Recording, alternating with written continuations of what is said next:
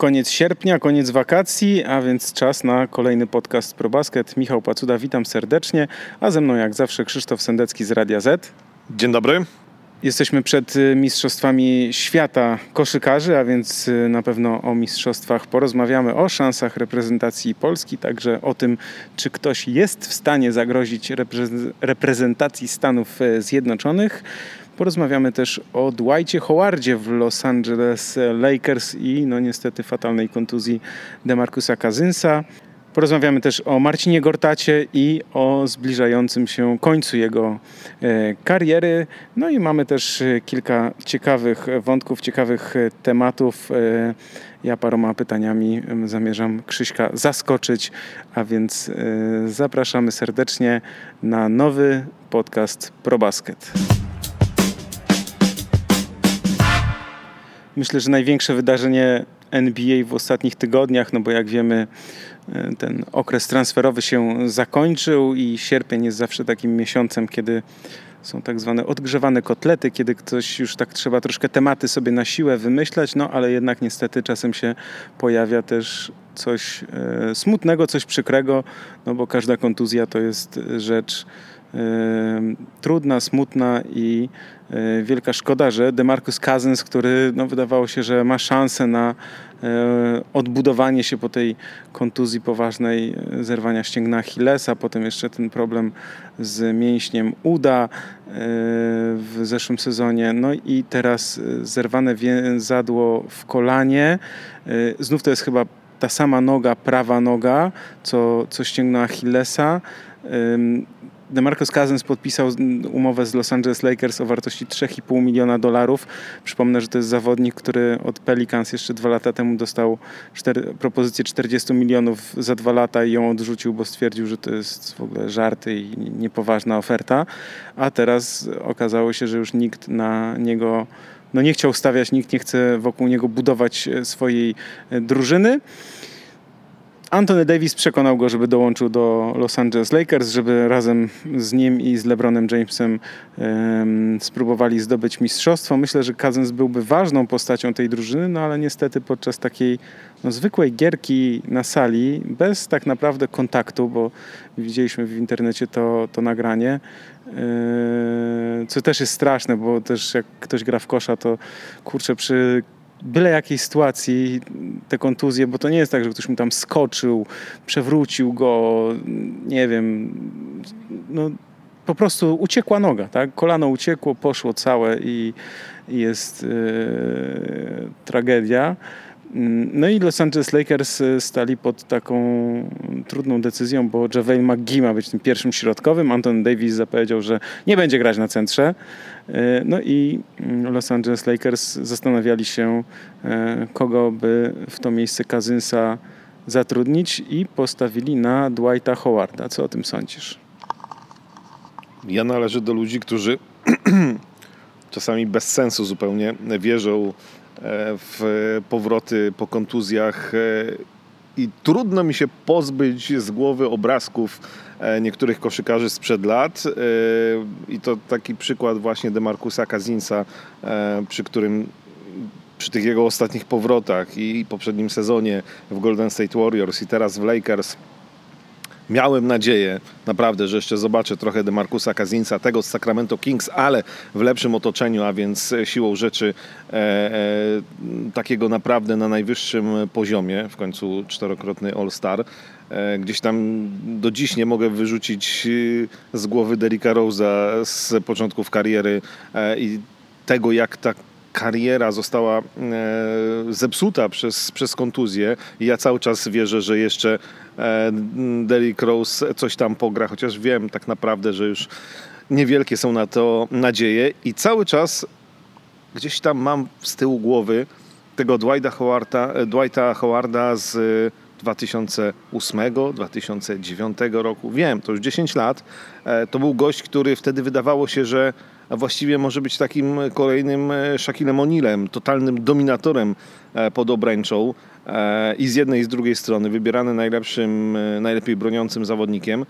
No oczywiście, co było później wiemy. Oczywiście te kontuzje miały wpływ spory na to, jak grał później Howard. Oczywiście wiemy, że on wraca do Los Angeles Lakers po sześciu latach ta poprzednia przygoda, rok 2012-2013, dołączał tam jeszcze wtedy z naprawdę ze sporymi nadziejami na grę na najwyższym poziomie, na walkę o mistrzostwo, bo to przecież była ta drużyna ze Steve'em Nashem, e, z Kobim Bryantem, z Pałem Gasolem. Jeszcze, jeszcze ci Lakers mieli spróbować gdzieś tam powalczyć o szósty pierścień dla Kobiego. E, to był totalny niewypał. Wtedy skończyło się bodajże siódmym miejscem na zachodzie i porażką szybką w playoffach z San Antonio.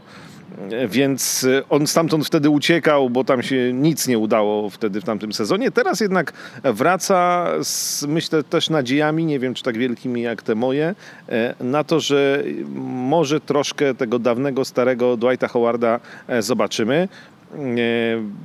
Bo dookoła ma naprawdę dobrą drużynę. Jeśli on jest zdrowy, to cały czas to jest zawodnik, który może sporo dać i w obronie, i w ataku, i pod obręczą. Może się przydać jako, niech będzie, rezerwowy center. E, kilku sprawdzali tam o kilku zawodnikach się mówiło przed tym sezonem, trzech zaproszonych na te indywidualne treningi do Los Angeles. Gdzieś tam czwarty w kolejce był wymieniany e, Marcin Gortat, e, o którym to jeszcze dzisiaj porozmawiamy. Myślę, że spośród tych weteranów, ludzi, wolnych agentów dostępnych na rynku, mogących grać na pozycji centra, to jest najlepszy wybór dla Los Angeles Lakers. Dwight Howard wciąż ma coś do udowodnienia. Myślę, że on E, też trochę wydoroślał, e, też trochę już przeżył. E, ma w pamięci tą nieudaną przygodę z Los Angeles. On też będzie chciał dobrze się tym razem kibicom w Los Angeles pokazać. Ma obok siebie drużynę no, on nie będzie największą gwiazdą tej drużyny, wiadomo, więc ma też e, trochę czasu na przystosowanie się do tego. Będzie miał trochę miejsca i trochę minut na e, zrobienie paru dobrych rzeczy dla Los Angeles Lakers. Moim zdaniem dobra decyzja. Ja wierzę w to, że jeszcze chociaż odrobinę e, Dwighta Howarda z jego najlepszych e, lat zobaczymy i gdzieś tam zbliżając się pod do końca kariery i E, inkasując na konto no niewielkie tak naprawdę jak na niego pieniądze, jeszcze, jeszcze parę ważnych punktów spod kosza albo parę bloków Howard zaliczy i trochę LeBronowi i Antonemu Davisowi pomoże w walce o mistrzostwo, no bo takie chyba cele w Lakers w tym sezonie. To jest ciekawe, bo myślę, że naprawdę po pierwsze, że będzie zdrowy, bo przypomnijmy, że on w ostatnim sezonie zagrał w dziewięciu meczach, aczkolwiek trzeba wziąć pod uwagę, że wcześniej w Charlotte 81 z 82, a więc tylko jeden mecz opuszczony. No i e, wcześniej w Atlancie też e, prawie cały sezon, tylko kilka spotkań opuszczonych, w Houston też. Więc jakby poza tym ostatnim sezonem, tam wcześniejsze trzy były, no był w stanie, tak? Bo to, bo to jest najważniejsza kwestia, tak?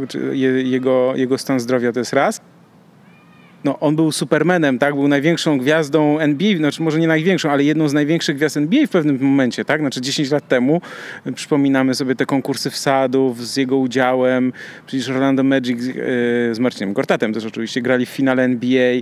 No, Dwight Howard był dominatorem, tak? W sensie podkoszowym i nad, nadkoszowym nawet, można by tak powiedzieć. I teraz moje pytanie jest takie.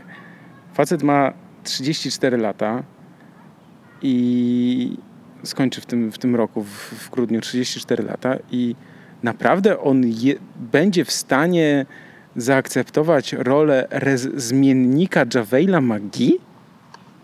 No to wszystko zależy e, trochę od głowy e, Dwighta Howarda. Ja myślę, powtórzę jeszcze raz, myślę, że on też trochę przeżył i e, trochę zmądrzał od tego e, zawodnika, którego gdzieś tam pamiętamy z Orlando Magic, e, cały czas uśmiechniętego i e, robiącego sobie żarty ze wszystkiego i ze wszystkich.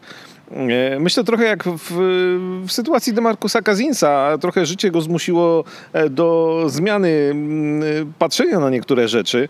Mam taką nadzieję. Znaczy, wiesz, no, jak ktoś nie może się pogodzić z tym, że w pewnym momencie już nie jest największą gwiazdą NBA, no to kończy jak e, kariery jak Allen Iverson albo jak e, Melo Antony.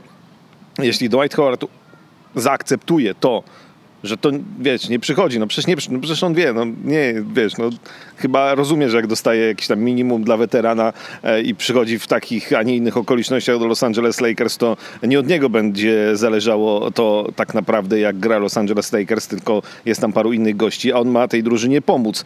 E, jeśli zaakceptuje to, że będzie wychodził e, jako rezerwowy, a czasami będzie grał bardzo mało, a nie wiem, może nawet w ogóle, ale w momentach, kiedy będzie dostawał szansę, będzie robił to, co potrafi, to ja myślę, że spokojnie. No jeśli on jest zdrowy, to ja bym powiedział, ma dopiero 34 lata i jeszcze można na tej pozycji, e, będąc, będąc no, znowu to powtórzymy, zdrowym i w pełni sił, można jeszcze mm, trochę pograć, trochę piłek zebrać, e, trochę mm, punktów zdobyć w ataku e, i trochę Supermana jeszcze może zobaczymy. Irracjonalne to jest trochę, ale ja trochę w to wierzę.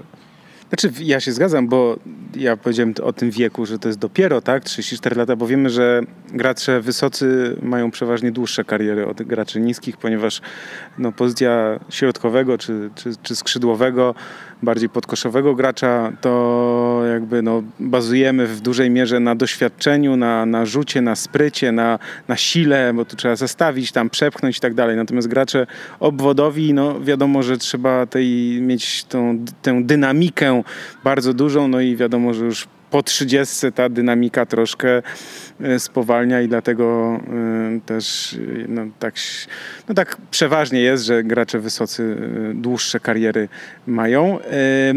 Jedna rzecz, ja też uważam, że może się okazać, że Dwight Howard będzie grał bardzo dobrze i za chwilę to nie Javel McGee będzie graczem pierwszej piątki, a nawet jeśli się tak umówili, bo chyba tak się umówili, no to nie wiem, McGee będzie wychodził, a Howard będzie grał nie wiem, 20 minut na przykład, tak? Tak, tak też się może, tak też się może, może zdarzyć. No bo też tak wracając trochę do tych jego statystyk, znowu, no oczywiście ten ostatni sezon tylko 9 meczów, ale e, wiesz, no to jest cały czas gość, który nawet jak nie będzie gwiazdą, a nie będzie tam, no bo jest LeBron, jest Antony Davis, e, no to, to jakby wracając dwa sezony wstecz, no to jest gość, który gra na poziomie double-double, to może zdobywać po kilkanaście punktów i w okolicach 10 E, zbiórek. E, tak sobie patrzę na te minuty jeszcze gdzieś tam z Charlotte, z Atlanty, no to, e, to też grał po 30 minut. To tutaj jak będzie grał 20 minut w meczu, to wciąż jest, może to być poważne wzmocnienie. Mam wrażenie, że no, oczywiście trochę nam się Dwight Howard skończył gdzieś tam pewnie po tej przygodzie z Los Angeles, gdzieś tam w Houston, e, powiedzmy, że od pięciu lat już nie ma go e, wśród najlepszych zawodników NBA. E, trochę szukał sobie miejsca, miała być Atlanta, e, miało być, e, później było Charlotte, Waszyngton, co roku e, nowy klub. Ale to też dużo rzeczy zależy od takich pozaboisko, pozaboiskowych spraw. Właśnie jak on sobie znajdzie wspólny język z resztą drużyny, znajdzie sobie miejsce w tej drużynie, zaakceptuje niektóre rzeczy, to ja też powiem ci, że e, no, ja mam nadzieję, że, że wiesz, no, może być tak jak mówisz, może być tak, że, że nawet w, trochę za zasługi może, a może po prostu dobrą grą zasłuży na to, że będzie wychodził w pierwszej piątce. E, no i taka pierwsza piątka, tak wiesz, na papierze to wygląda całkiem nieźle. Wiesz, LeBron, Dwight Howard, Anthony Davis, Rajon Rondo, no ej, jest, e, jest spoko ten skład Los Angeles Lakers, więc ja, e, wiesz, jeszcze raz to powtórzę. Wierzę w takie historie, bo to fajne historie, fajnie można sprzedać później. W amerykańskim stylu Dwight Howard wracający może nie do pozycji Supermana, ale do naprawdę solidnego podkoszowego, który będzie ważną częścią drużyny Los Angeles Lakers. Ja to widzę. Ja pamiętam, że kiedy Howard przychodził do Lakers y, te parę lat temu, to i był Steve Nash, i był Kobe Bryant, to ja w ogóle wtedy naiwnie powiedziałem, nie, no w ogóle mistrzostwo, już po prostu kończymy sezon, w ogóle co oni będą grać, to mistrzostwo świata będzie i tak dalej.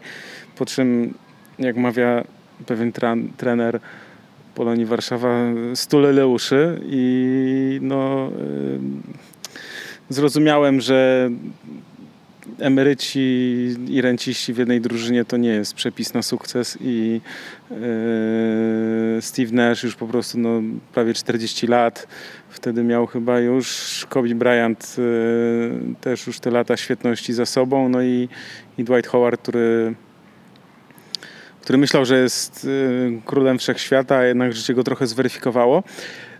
Ciekawa rzecz, ja widziałem taki wywiad z Dwightem Howardem, e, w którym on opowiada o, o tych swoich e, no, ostatnich przejściach, bo tam, tam też jest jakaś taka afera. Ja nie do końca w tym jestem obeznany, że tak to nie, nie, nie znam szczegółów. Ktoś jakiś e, czy osoba transseksualna oskarżyła go, czy powiedziała, że, była, że Dwight Howard był kochankiem, znaczy w sensie w związku byli razem, czy coś takiego, czy, czy że Dwight Howard jest gejem i tak dalej, jakiś taki mocny wątek, e, nazwijmy to po, spoza parkietu. E, I, I Dwight Howard mówi, że w ogóle nie zna, nie wie kim jest ta osoba, w ogóle nie wie o co chodzi i tak dalej, aczkolwiek przy, przyklejona została do niego łatka no, że na pewno jest gejem i tak dalej.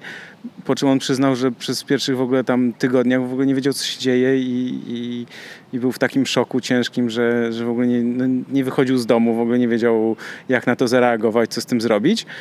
Po czym, po czym zrozumiał, że w ogóle ma to głęboko gdzieś i, i, i chce być sobą i w ogóle nie przyjmuje się takimi rzeczami, bo jeśli to jest nieprawda, to on nie musi tego tłumaczyć ludziom i tak dalej.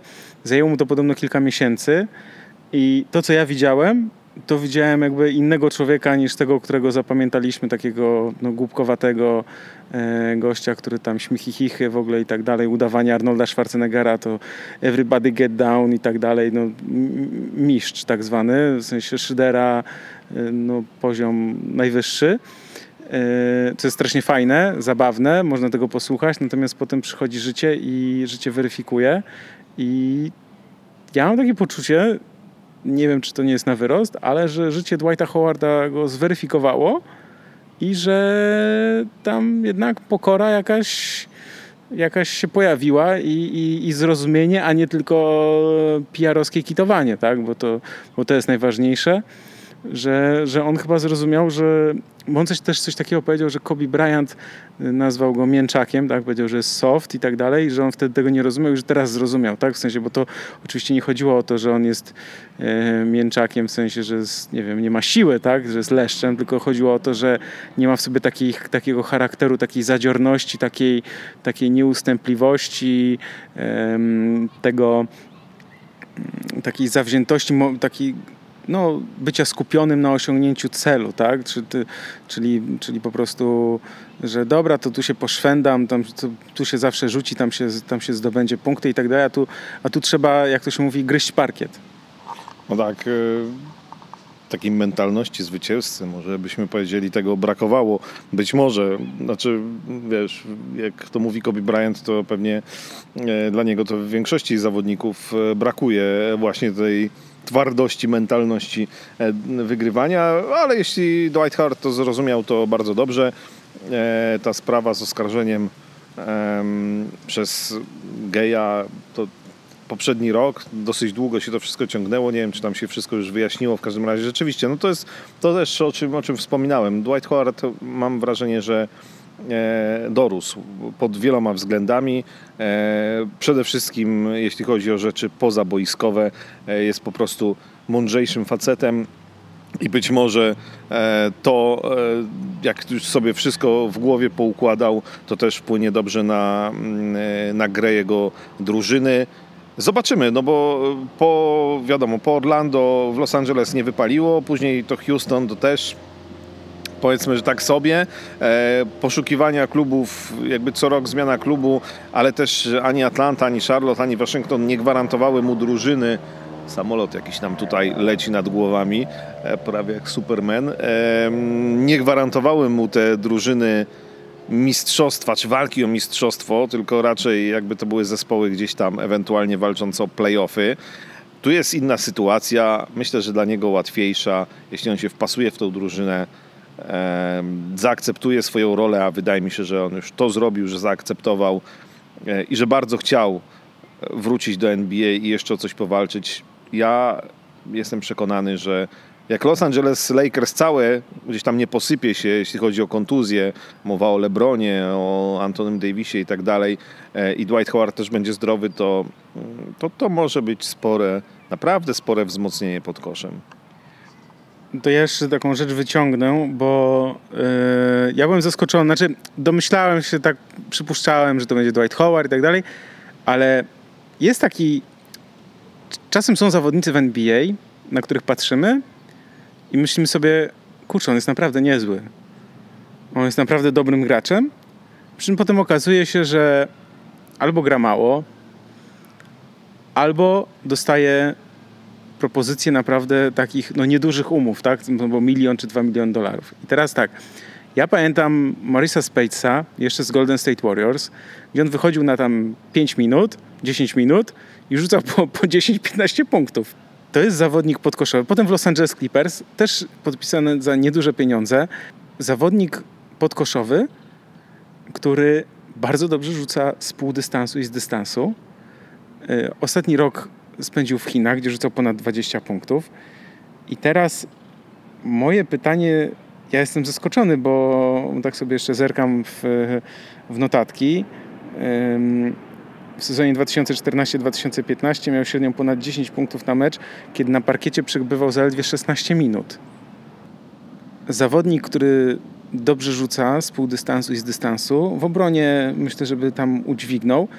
I czy on nie pasuje do koncepcji Los Angeles Lakers idealnie? Przepraszam bardzo, rozciągam grę jak cholera, tak? Czyli on staje w rogu i center musi, za nie, musi wyjść, tak? Więc jest autostrada do kosza, jest dużo miejsca, dużo miejsca pod koszem, bo na tym to teraz polega. Tak? Że chodzi o to, LeBron James, dlaczego, dlaczego LeBron James zawsze musiał mieć strzelców u siebie, tak, w drużynie? No bo chodziło o to, że jak ma Kevin Love stanie w rogu, J.R. Smith stanie na 45 stopniach, no to goście muszą być przyklejeni do nich, yy, obrońcy, no bo nie pójdą na pomoc, bo jak pójdą z pomocą, to LeBron do nich oddać i trafią za trzy, tak? Więc to jest taka no, skuteczna, że tak mówimy, taktyka, wiadomo, wiemy o tym, że drużynie LeBron James musi mieć strzelców z dystansu. Teraz ma tych strzelców oczywiście, tak? W sensie ci nowi gracze, po to tam nie wiem, Jared Dudley został zatrudniony na przykład, bo e, wiadomo, że poza tym doświadczeniem mentorskim w szatni, co też jest zaskakujące trochę dla mnie, ale okej, okay, skoro wszyscy tak mówią, że Jared Dudley ma taki głos, że tak to mówimy, rozsądku i lidera, no to okej. Okay. Ja jakoś nie wiem, po te, chyba po tej rywalizacji z, z Filadelfią z ostatnim roku jakoś tak patrzę na niego z, z przymrużeniem oka i uśmiechem, ale Spades wydaje mi się po prostu no, idealnym gościem do, dla Lakers, dla LeBrona, więc tu jestem zaskoczony, jestem ciekaw, dlaczego właśnie nie on i dlaczego w ogóle drużyny NBA nie chcą go zatrudnić, bo, no bo on ostatnio grał w Chinach, tak? gdzie no owszem, coś tam na pewno zarobił, e, no ale to jeszcze nie jest zawodnik, który musi odcinać kupony, 208 cm wzrost, 32 lata, więc no jakby miał 36 to rozumiem, tak? ale, ale, ale jeszcze jest w stanie grać, e, no wydaje mi się, że na całkiem niezłym poziomie. Być może, rzeczywiście to jest ciekawe, że są, są tacy gracze, którzy gdzieś tam nie mogą sobie znaleźć e, miejsca w NBA, chociaż wydaje nam się, że e, pasowaliby do kilku drużyn. Tutaj Mospace był e, też bliski tego wyboru, bo był w tej finałowej trójce, przynajmniej tak jak pisał Adrian Wojnarowski, ludzi branych pod uwagę przez Lakers. E, wygra, wybrali Dwighta Howarda, więc być może e, jakieś tam e, plany są e, większe co do niego. Jest jeszcze trzeci, bo ty mówiłeś o Mospejcie, to ja powiem o Jackimie Noah, bo, bo, bo, tak, bo wiesz, no ale to dla mnie znowu było zaskoczenie, że, że w ogóle jego biorą pod uwagę, bo Jackim Noah znowu typ zawodnika, który przez moment w Chicago Bulls wydawało się, że naprawdę jest solidnym, bardzo dobrym E, koszykarzem w jakichś tam właśnie znakomitych y, okolicznościach dla siebie. E, miał, e, wiesz, drużynę i siebie zdrowego i w miarę e, w formie i, i, i fajny zespół dookoła i to działało i wszyscy się zachwycali, o jakim jest wspaniałym obrońcą Jackiem Noah i w ogóle super. No więc, a teraz parę ładnych lat później, parę kontuzji, parę jeszcze różnych innych wybryków, rozstanie z New York Knicks i tak dalej. Ostatni sezon w Memphis też no, daleki od ideału, delikatnie mówiąc, e, że w ogóle brali go pod uwagę, to e, w tą stronę ja się trochę dziwiłem, że e, są też tacy gracze, których, wiesz, podajesz nazwisko i patrzysz w CV od pięciu lat, tam się nic dobrego nie wydarzyło, ale cały czas to nazwisko gdzieś tam, a może, wiesz, jednak, ale to trochę wracamy do tego, e, wiesz, no, że jak ja bym był szefem NBA miałbym Derricka Rose'a, to też bym go przygarnął, bo miałbym nadzieję, że coś się wypali, ale jest pewna granica. E, z Dwighta Howarda mam nadzieję, że jeszcze będzie. E, Joakim Noah już jest pod tą granicą dla mnie. Znaczy dla mnie to, to nie ma szans, żeby Joakim Noah przydał się jakiejkolwiek drużynie do czegokolwiek e, w NBA. No to ostro. No Joakim Noah rzeczywiście miał taki swój sezon gdzieś tam życiowy, double-double średnio miał dwa lata z, z rzędu i, i, potem to się tam właśnie tak potoczyło, jak się potoczyło. Znaczy, no problemy z kontuzjami tak naprawdę, no to, to, to u niego to wyszło. Ostatnio w Memphis rzeczywiście chwilę tam grał, ale ja się zgadzam, znaczy Joakim Noah to on nie pasuje do Los Angeles Lakers zupełnie, tak? No, znaczy ani nie straszy rzutem, że zasłonę postawisz w defensywie, znaczy to jest już jakby no, mocno naciągane. Ja wątku Dwighta Howarda nie rozumiem ze względu na to, że to jest duże ryzyko. Tak, po pierwsze, czy on się odnajdzie, to jest raz, a dwa, stan zdrowia. Natomiast Mo Spades jest dla mnie takim gwarantem. Masz pewność, że gość stanie w rogu i będzie się pautruje po prostu. No. Że, te, że i te trójeczki będą wpadać. A w obronie, w obronie to on sobie poradzi. No. To jest dla mnie jakby pewnik, że, że to zagra, tak? Że on stanie, będzie straszył rzutem, e, wyciągnie obrońcę i tak dalej. Natomiast tutaj z Dwightem Howardem jest ryzyko, no ale jakby to powiedzieć, e, mądrzejsi od nas tam myślę jednak, że mimo, mimo wszystko, mimo wszystko myślę, że jednak mądrzejsi od nas tam pracują i że wiedzą lepiej i że zobaczymy Dwighta Howarda, w, e, który się sprawdzi w Los Angeles Lakers. Tak, i czy to jest ten moment już, w którym przejdziemy do Marcina Gortata? Możemy. E, no to tak, bo czwartym w kolejce podobno był Marcin Gortat, branym pod uwagę przez Los Angeles Lakers. E, no jak wiemy, nie wybrali go, wiadomo, bo wybrali Dwighta Howarda. E, jakichś tam chyba bardzo zaawansowanych rozmów też nie było. Kontakt, nazwijmy to, dosyć wstępny. Marcin Gortat jest w Polsce, e, otwiera i jest ambasadorem Mistrzostw Europy w koszykówce na wózkach. Marcin Gortat robi dużo różnych e, rzeczy. Oczywiście e, ma, jak co roku, miał kampy swoje, różne biznesy, różne przedsięwzięcia, fundacja. Tylko Marcin Gortat jeszcze wciąż cały czas nie powiedział, kończę karierę. On tak mówi już ostatnio, że na 99%, y, ale jeszcze gdzieś tam już nie gra parę ładnych miesięcy, ale jeszcze, jeszcze kariery nie zakończył, chociaż wydaje mi się, że e, no już jest mało prawdopodobne, żeby on jeszcze gdzieś w NBA e, zagrał, szczególnie, że w poprzednim sezonie no z tego co wiemy, to tam też za bardzo z jego strony nie było chęci kontynuowania pod koniec y, sezonu y, tej przygody z NBA, a jakieś tam propozycje się pojawiały. Teraz Los Angeles Lakers, y, no taka wstępna, wstępna propozycja, ale Marcin Gortat, jak myślisz, już Marcin Gortat emeryt? Ja myślę, że, że zbliża się ten moment. No, nie ukrywam, że to jest trudne, to zakończenie tej kariery, tak? to wykupienie przez kontraktu przez Los Angeles Clippers, taki moment zaskoczenia chyba i dla, i dla samego zawodnika, i dla, i dla wszystkich nas, y, kibiców. Y, natomiast jeśli no, spojrzymy na, na tę karierę jako długofalową, nazwijmy to te lata spędzone w NBA, no to to jest od 2000, od sezonu 2007-2008 praktycznie, bo tam wtedy w sześciu meczach wystąpił.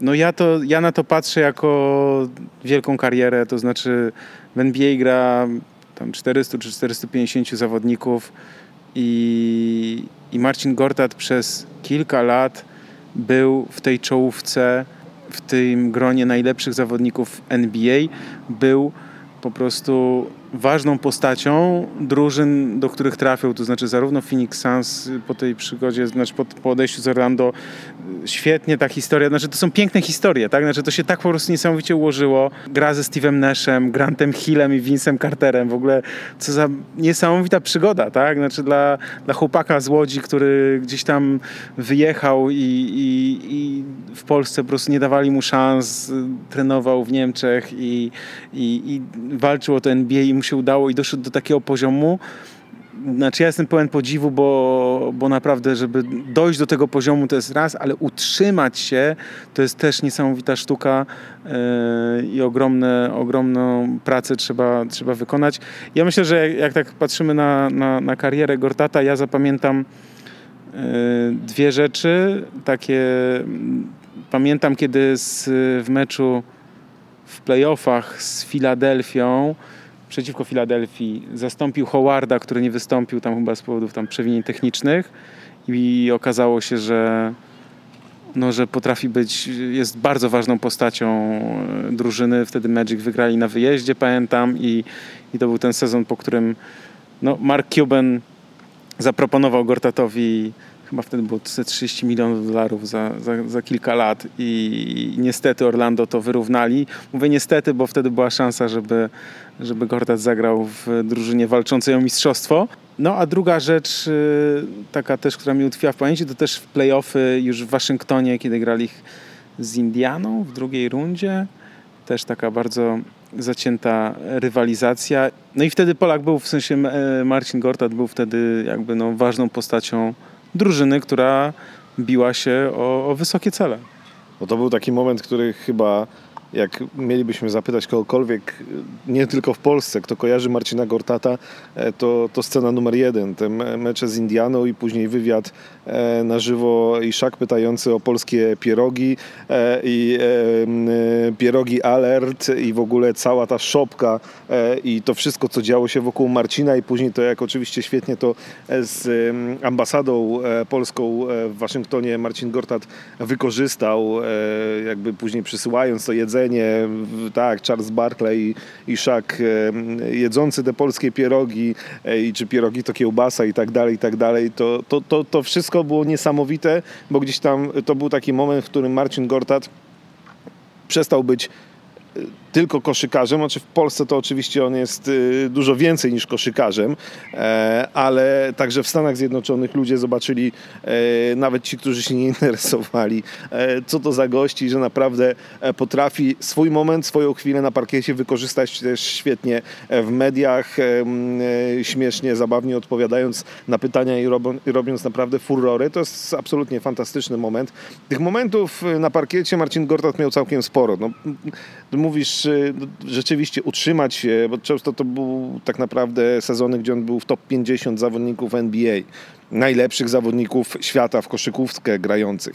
E, przez ponad dekadę utrzymać się w NBA mm, e, to jest ciężka praca. To jest to, o czym wszyscy mówią i sam Marcin Gortat. E, może on nie miał wielkiego talentu, oczywiście miał wzrost E, który mu jednak trochę pomógł, bo dosyć późno zaczął trenować e, koszykówkę, ale ciężka praca, tą ciężką pracą doszedł do tego, e, co osiągnął. Tak jak mówisz, no, to te historie o tym, jak przyjechali ludzie z kolonii tutaj do Polski i w Polsce go kupić i w Polsce właściwie nikt, żaden z klubów ekstraklasy, bo, bo był gdzieś tam na treningach, już nie wymieniając klubów, bo to trochę wstyd, a niektóre już nie istnieją, nikt, y, jakby nie było w Polsce człowieka, który powiedział, dobra, zróbmy z tego gościa coś. Nie. On siedział sobie w ŁKS-ie, który bronił się przed spadkiem z pierwszej ligi i chyba spadł z tej pierwszej ligi do drugiej, nie ekstraklasy, tylko pierwszej ligi. Siedział na ławce i był zawsze, ŁKS gdzieś przyjeżdżał, to w lokalnych gazetach było, a w ŁKS-ie gra gość, który ma 2,16, jest jakiś tam młody i siedzi na ławce, nie? I w ogóle, ale ma 2,16.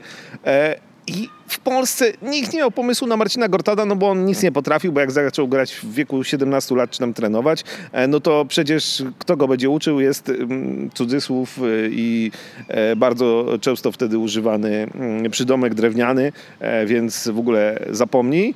Przyjechali ludzie z kolonii, wzięli go do tych Niemiec, zrobili z niego koszykarza, który nagle się okazało, że może grać nawet na poziomie Euroligi.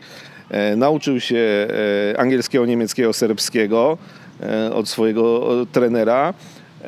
Pojechał do Stanów. Ja pamiętam w roku tam 2008 powiedzmy jeszcze pracowałem E, w TVP Sport i pamiętam przychodziły skróty w przekazach e, czasami z meczów Orlando Magic e, i tam wycinaliśmy czasem wiesz trzysekundowe ujęcie jak Marcin Gortat szalał na ławce rezerwowych z ręcznikiem mówiąc, że o wow, on tam jest w ogóle super atmosferę robi i tak dalej a ten, temu, wiesz, jemu nie, nie było dość. On robił, obijał się z tym Dwightem Howardem na treningach, walczył o swoje, podawał ręczniki, e, siedział na ławce rezerwowych My to gdzieś z dalekiej perspektywy obserwowaliśmy, ale właśnie zaczął e, być zmiennikiem Howarda. W ważnych momentach okazywało się, że może wejść na cały mecz i zagrać dobry mecz.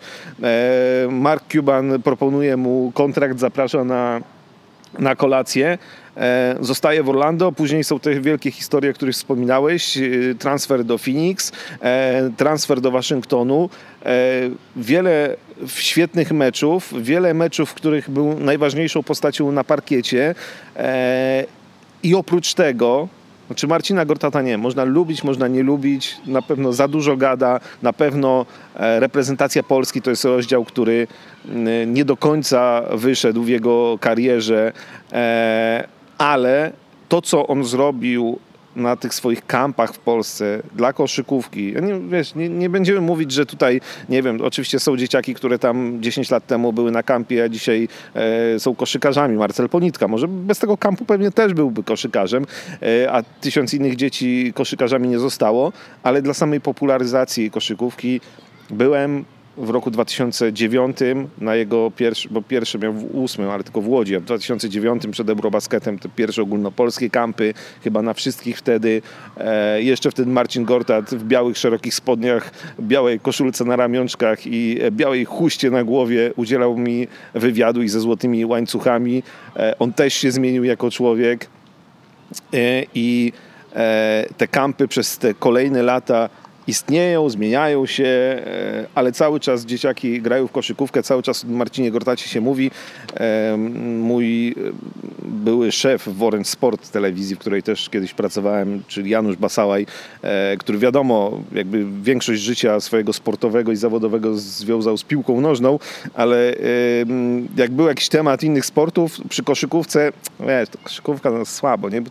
nikogo nie interesuje, nie?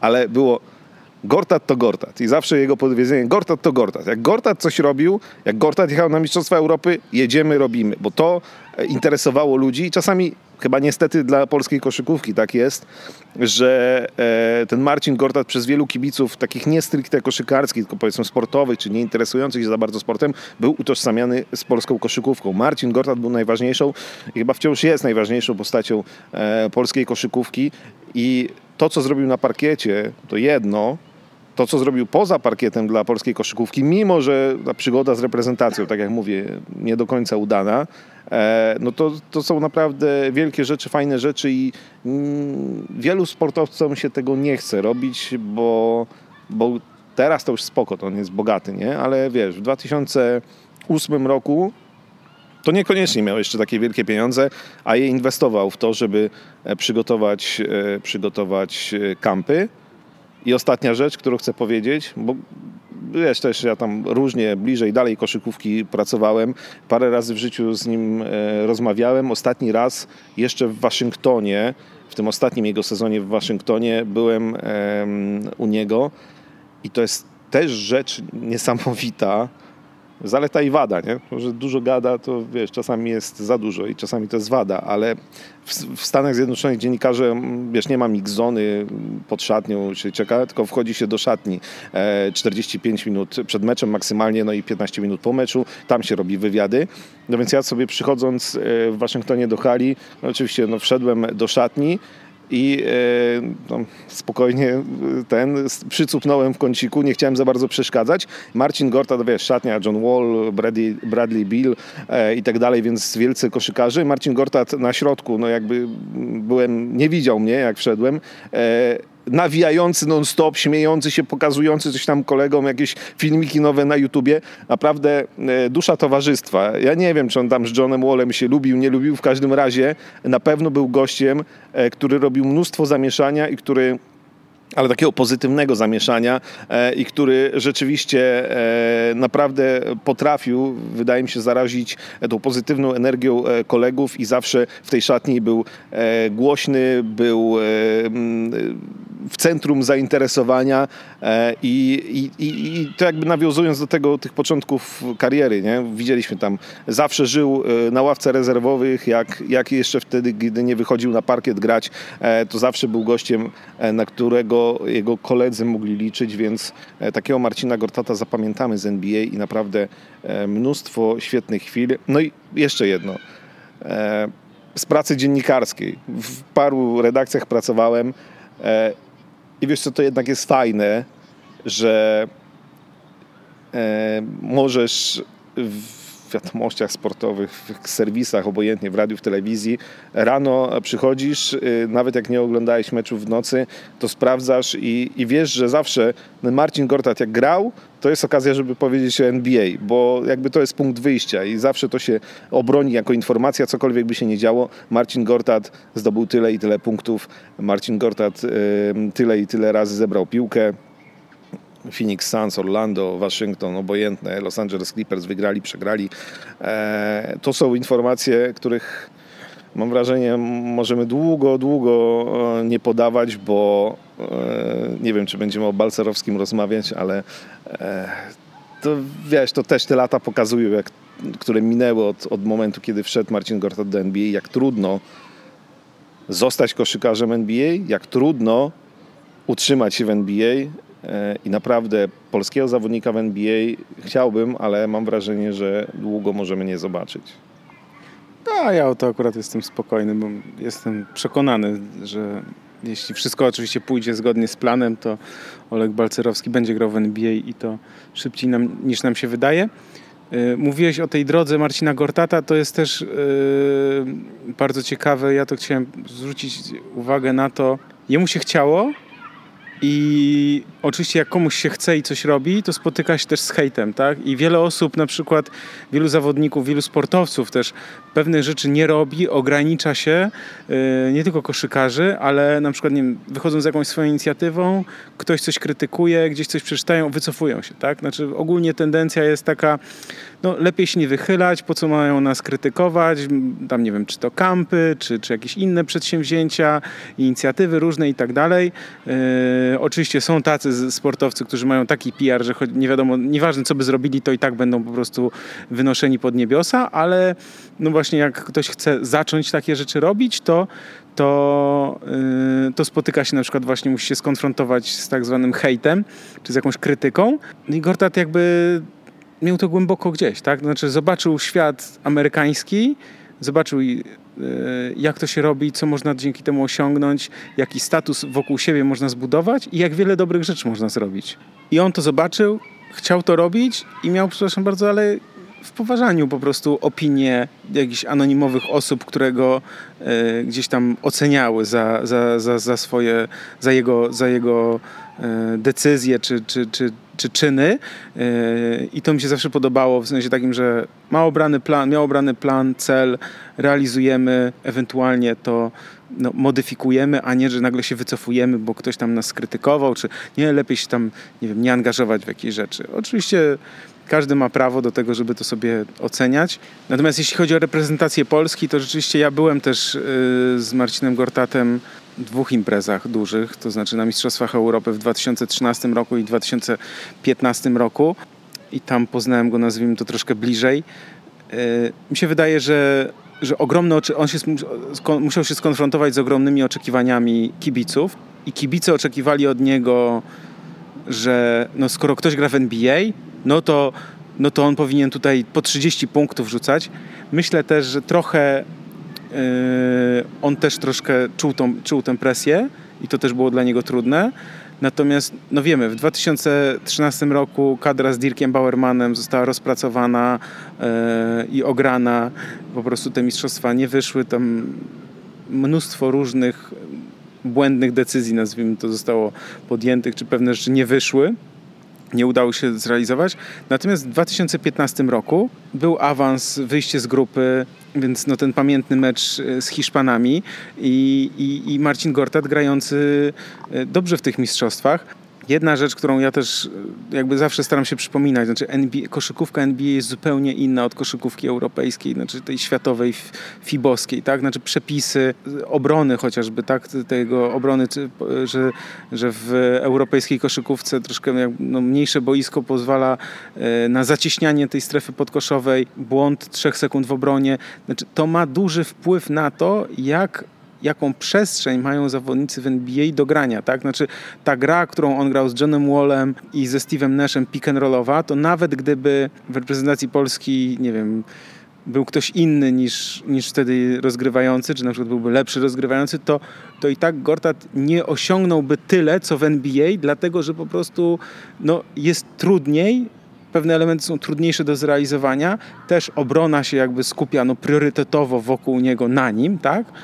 Więc jakby musimy po prostu też o tym pamiętać, że, e, że ta gra w, Europie, w, Europie dla takich zawodników jak on, którzy no, mają taki styl gry mieli i, i, tyle osiągnęli w NBA, że ta gra w Europie wcale nie oznacza, że, że jest im łatwiej, a nawet wręcz ja pokuszę się o taką teorię, że, że nawet jest trudniej, no z uwagi na to, że po prostu jest y, obrona skupiona na, na tym jednym zawodniku i są też inne zasady w obronie. To ja jeszcze odnośnie reprezentacji, tak żeby nie było, że um, chyba powiedziałem same w miarę złe rzeczy, że, że to jest y, nie do końca wyszło, ale też tak sobie przypomniałem, jak wspominałeś o tych bardziej pozytywnych związanych z naszą kadrą i z Marcinem Gortatem, e, to też trzeba pamiętać o tym, że jakby nawet nie grając w reprezentacji, on potrafił tych obecnych e, czy byłych reprezentantów Polski wciągnąć e, w tą swoją promocję koszykówki, w kampy, to, że oni tam się pojawiają jako trenerzy, mm,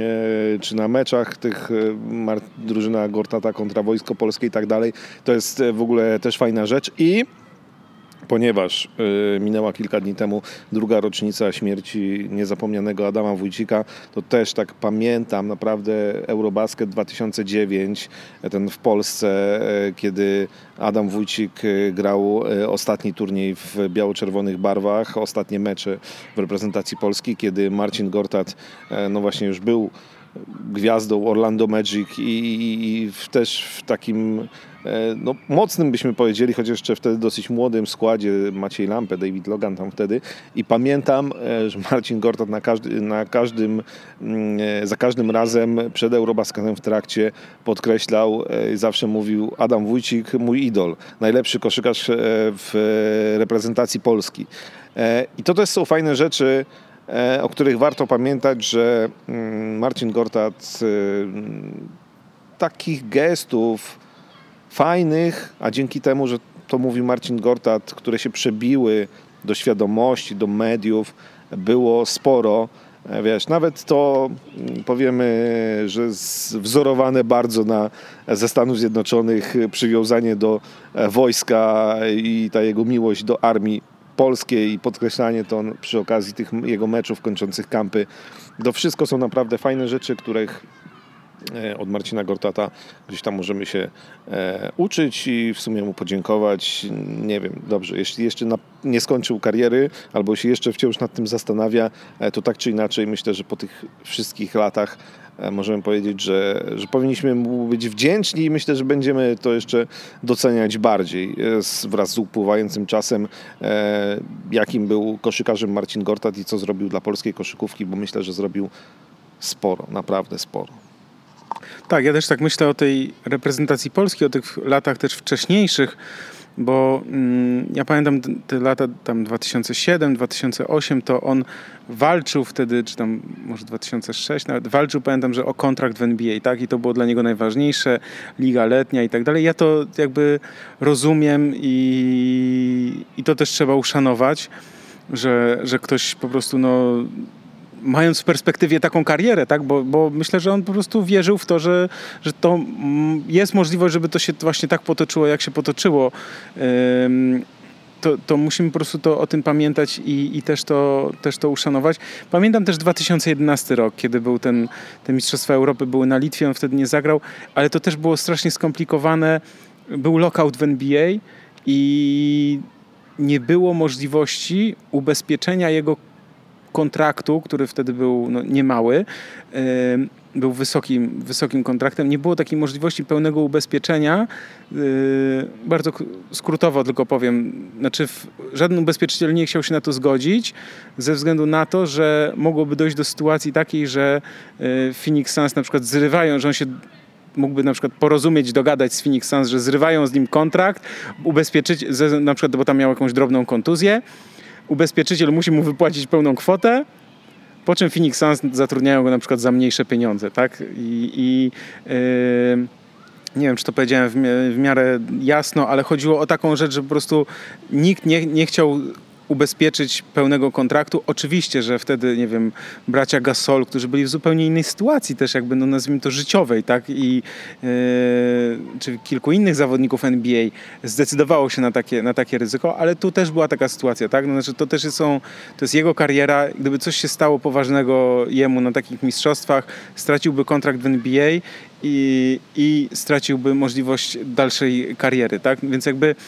tu musimy pamiętać właśnie o takich czynnikach, które, które no, sprawiły problem, w sensie gdzieś no, stanęły mu na drodze, tak? Bo, bo ludzie mówią, no bo gdzieś tam, nie wiem, zapominał o reprezentacji. Ja, znaczy ja nie mam takiego poczucia, że on zapominał, tak? To znaczy, no, wystąpił i w tych ostatnich latach przecież na, na 2.15, 2.13 na Eurobasketach, tak? W sensie był z tą kadrą, wspierał ją, yy, więc jakby tu byłbym ostrożny w sensie i, i, i, właśnie pamiętał też o tym, pamiętał też o tych wielu rzeczach, które zrobił w pierwszej kolejności, a nie, a nie o tych, których nie zrobił. Ostatnia rzecz, którą zrobił, zapomnieliśmy o jednej rzeczy. E, przecież polskie noce w każdym kolejnym klubie. Ej, to też jest niesamowite. Zmieniał klub, zmieniał miasto, e, i gdzieś tam zawsze w styczniu zazwyczaj odbywała się Polska Noc e, gdzie kibice wiesz, Polonia się schodziła, czy liderki, e, chociażby dziewczyny z lider z Gdynia to tam chyba kilka razy były, e, przyjeżdżały, tańczyły w trakcie tych meczów i rzeczywiście o tej Polsce było głośno. No tak moglibyśmy opowiadać o tym wszystkim, co Marcin Gortat zrobił, e, bo tak jak mówisz, e, naprawdę było tego sporo i tu w Polsce i w Stanach Zjednoczonych on był świetnym ambasadorem e, tam Polski, tu e, koszykówki, E, więc e, na serio, duża klasa. Panie Marcinie, będzie nam Pana brakowało e, w NBA. No dobra, niech ten Balcerowski tam się dostanie, bo przydałby się tam jakiś Polak. To może nie będziemy o nim na razie rozmawiać. Ja tylko odsyłam na probasket.pl. Tam jest artykuł o tym, jak to Oleg, Aleksander Balcerowski no, ma szansę być kolejnym Polakiem w NBA i myślę, że, że tak będzie. Yy, no może, znaczy ma warunki fizyczne już prawie jak Kristaps Porzingis i, yy, i to może się, no może być z tego coś, coś dużego. 31 sierpnia rozpoczynają się Mistrzostwa Świata Koszykarzy, a reprezentacja Polski pierwszy raz od 52 lat wystąpi e, na tej imprezie. No, duża w tym zasługa zmiany przepisów, e, bo że aby awansować, aby zagrać w Mistrzostwach Świata należało wywalczyć awans w rozgrywkach, no, w eliminacjach, tak? a nie z imprezy takiej dużej jak właśnie Mistrzostwa na przykład Europy. Więc Polska wywalczyła ten awans do Mistrzostw Świata.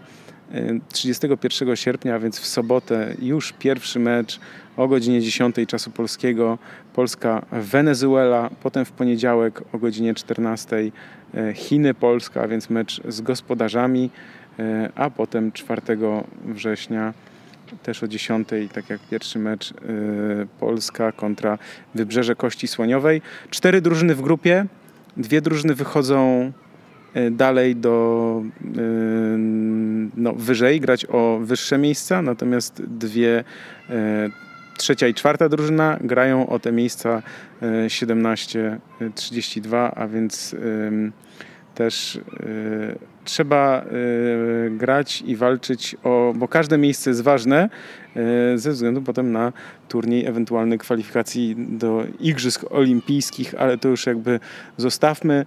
Najważniejsze jest teraz, aby grać w tej grupie. Wenezuela ostatnio e, pokonała Turcję. Chiny wiemy, że u siebie są mocne.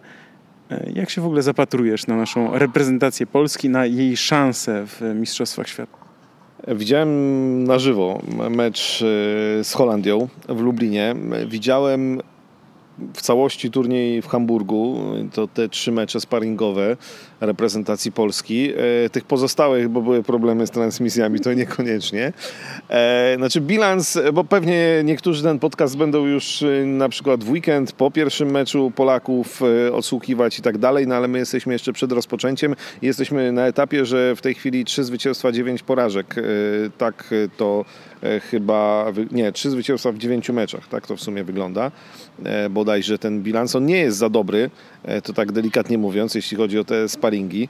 E, gra też nie jest za dobra i trochę mnie martwi. Znaczy, ukuła się jakaś taka teoria i koszykarze też to powtarzają, znaczy dziennikarze to raczej myślę z przymrużeniem oka, koszykarze obawiam się, że niektórzy mogą w to trochę wierzyć, że a sparingi, wyniki w sparingach to nie są ważne. Tam były takie turnieje, jak tam za wspomnianego już Bauermana w 2013 roku, że e, przed mistrzostwami to wygrywaliśmy ze wszystkimi, pojechaliśmy na mistrzostwa i e, wszystkośmy przegrali. No więc to tak nie działa. Znaczy przegrane sparingi e, inaczej, wygrane sparingi nie gwarantują sukcesu na mistrzostwach, ale przegrane sparingi tym bardziej go nie gwarantują, moim zdaniem. Więc ja tu widzę pewien problem, i jeszcze taki, że my, wiesz, okej, okay, możemy pan patrzeć z Niemcami, zagraliśmy nieźle, tylko że pan Denis Schruder włączył e, turbo i opcję NBA i nas pojechał w czwartej kwarcie e, bez niczego. I tak naprawdę ten mecz trzy kwarty wyrównane, e, przy czym Schroederowi nic nie się działo, 0,7 zaczął za 3 punkty. E, no a w czwartej się okazało, że tak naprawdę pod koniec to nie był wcale wyrównany mecz, no bo Niemcy dosyć go spokojnie wygrali, o ile można mecz, e, który, który właściwie gonią i wygrywają w czwartej kwarcie wygrać spokojnie, to, to tam nie było walki do ostatniej sekundy. Przegraliśmy z Czechami, przegraliśmy z Węgrami, z Węgrami, bez Adama Hangi, z Węgrami, których jednak pokonaliśmy w eliminacjach.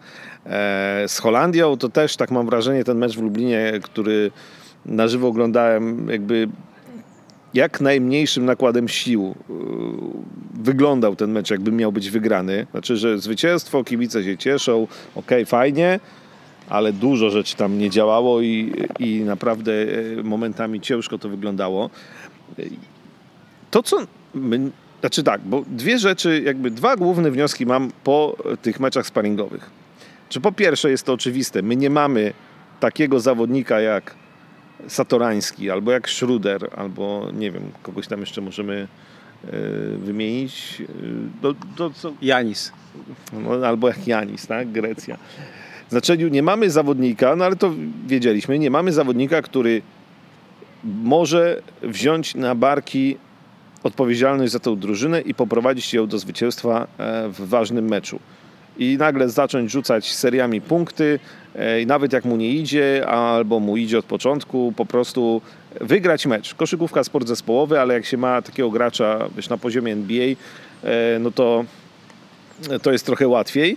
No i my nie mamy, no bo ani AJ Slaughter, ani mimo mego wciąż podziwu dla Mateusza Ponitki, to mam wrażenie, że o ile Liczę na to, że ci panowie poprowadzą nas do wygranych z Wenezuelą i Wybrzeżem Kości Słoniowej, a może i Chińczykami, to im wyżej, tym będzie ciężej i no i, no i co, no ale no to nie mamy, to nie mamy. To akurat wiedzieliśmy, że nie mamy, a do tego jeszcze macie lampę nie mamy, e, ale to o tym już też kiedyś mówiliśmy, więc nie będziemy do tego wracać. Okej. Okay. Druga rzecz, bardziej zastanawiająca, e, gdzie gdzieś w tych sparingach mi się zgubiło to, to, co miało być największym atutem tej drużyny, czyli że oni się znają, od kilku lat ze sobą trenują, grają, tego zgrania, rozumienia się w obronie, czasami w ataku, to mi akurat brakowało. Znaczy było w tych meczach tyle błędów, tyle niedokładności, tyle niezrozumienia w akcjach rozgrywanych w ataku, tyle nieporozumień w obronie, że czasami to e, byłem zdziwiony. Znaczy może to jest rzecz, która gdzieś tam jest dopracowywana i za chwilę to już po tym nie będzie śladu, ale ja mam takie wrażenie po tych sparingach, że trochę coś tu było nie halo z tym e, zrozumieniem się tej ekipy, no a ci goście powinni się rozumieć właściwie bez słów, bo, no bo od kilku lat Mike Taylor buduje sobie tą kadrę. No więc zobaczymy. Ja jestem ciekaw, bo, no bo na papierze to wygląda tak, że no to też mam taką teorię co do przewidywania wyników, e, że albo będzie 3-0, albo 0-3.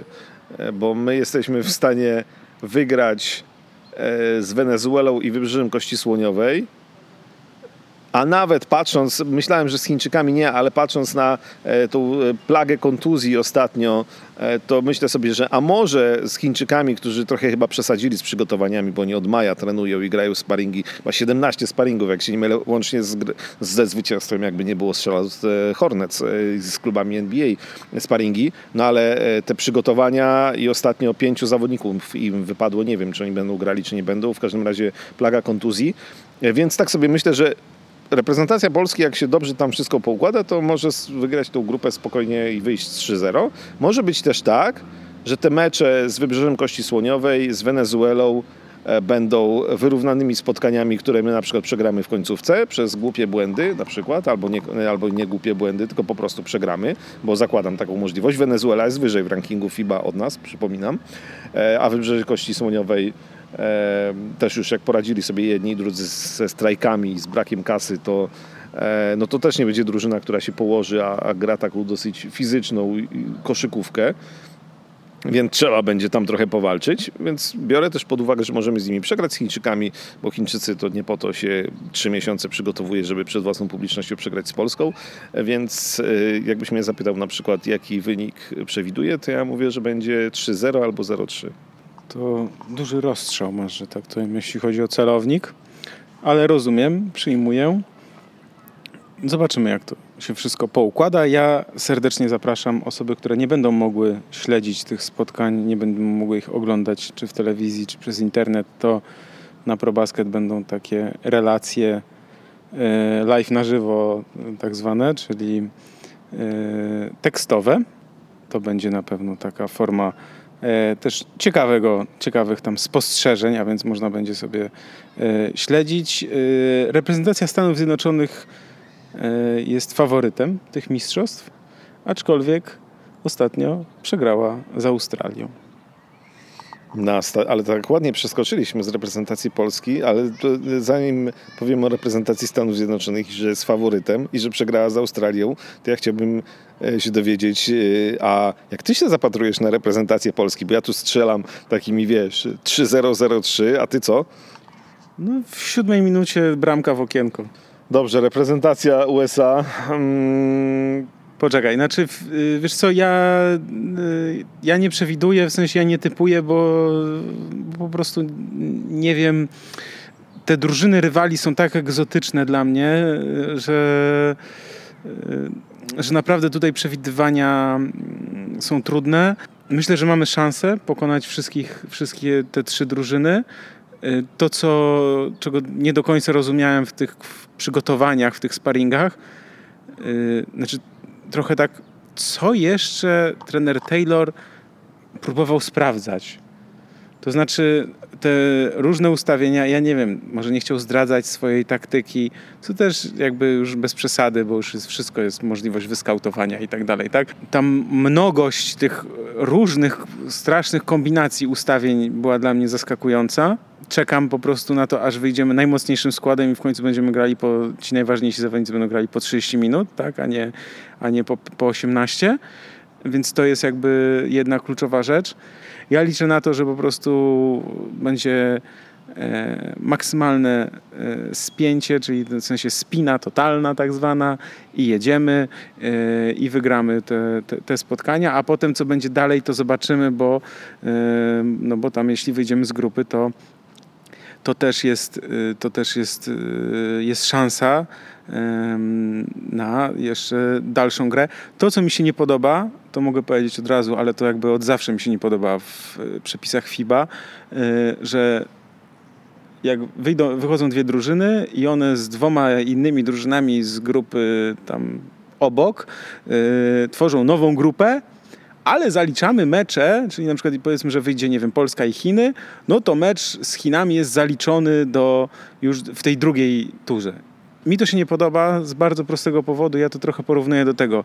Słuchaj, jak ktoś wygrywa w playoffach NBA 4 do 3, a ktoś inny wygrywa 4-0, to następną rundę zaczynamy od 0-0 a nie od tego, że skoro ty wygrałeś 4-0, to, no to zacznijmy, nie, nie, ty masz 1-0 na przykład, tak? Znaczy mecz meczowi nierówny. Yy, rywalizacja tej rywalizacji też jakby no, no, nierówna w sensie takim, że dobra, męczyłem się 4-3, ale awansowałem i teraz zaczynamy od zera, tak? Tak samo dwumecz na przykład jest taką strasznie trudną do zaakceptowania rzeczą, bo gra się do, o zwycięstwo, i to, czy my przegraliśmy, oczywiście styl jest ważny, potem pozostaje tam, nie wiem, morale drużyny i tak dalej, ale to, czy ja wygrałem dwudziestoma czy trzema, nie ma znaczenia. W jest W, jak to mówią, tak? I, I Amerykanie na przykład nie potrafią takich rzeczy zrozumieć, tak? Dwumecz, w sensie, że no, liczyć małe punkty, w ogóle o co chodzi? Czego, no, dostałeś w papę, no to zawijaj do domu, tak? A nie, kurczę, że y, tutaj, tu liczymy, ale my tu odrobiliśmy i tak dalej. Więc na szczęście oczywiście, y, nie wiem, w Europie, w Ligi Europejskiej grają playoffy głównie, a nie, y, a nie dwumecze, tak? Że tu się liczą te, te małe punkty. No ale tak będzie niestety na Mistrzostwach Świata teraz y, FIBA,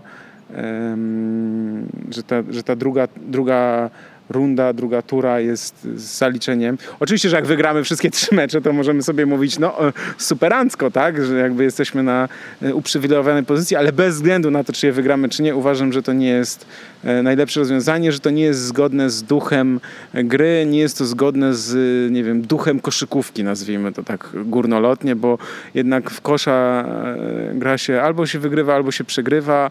Rozmiary tych porażek czy zwycięstw jakby nie mają znaczenia, nie ma punktów za styl, nie ma punktów za, za wielkość tej, tej, tych zwycięstw, więc jakby no yy, to chciałem powiedzieć.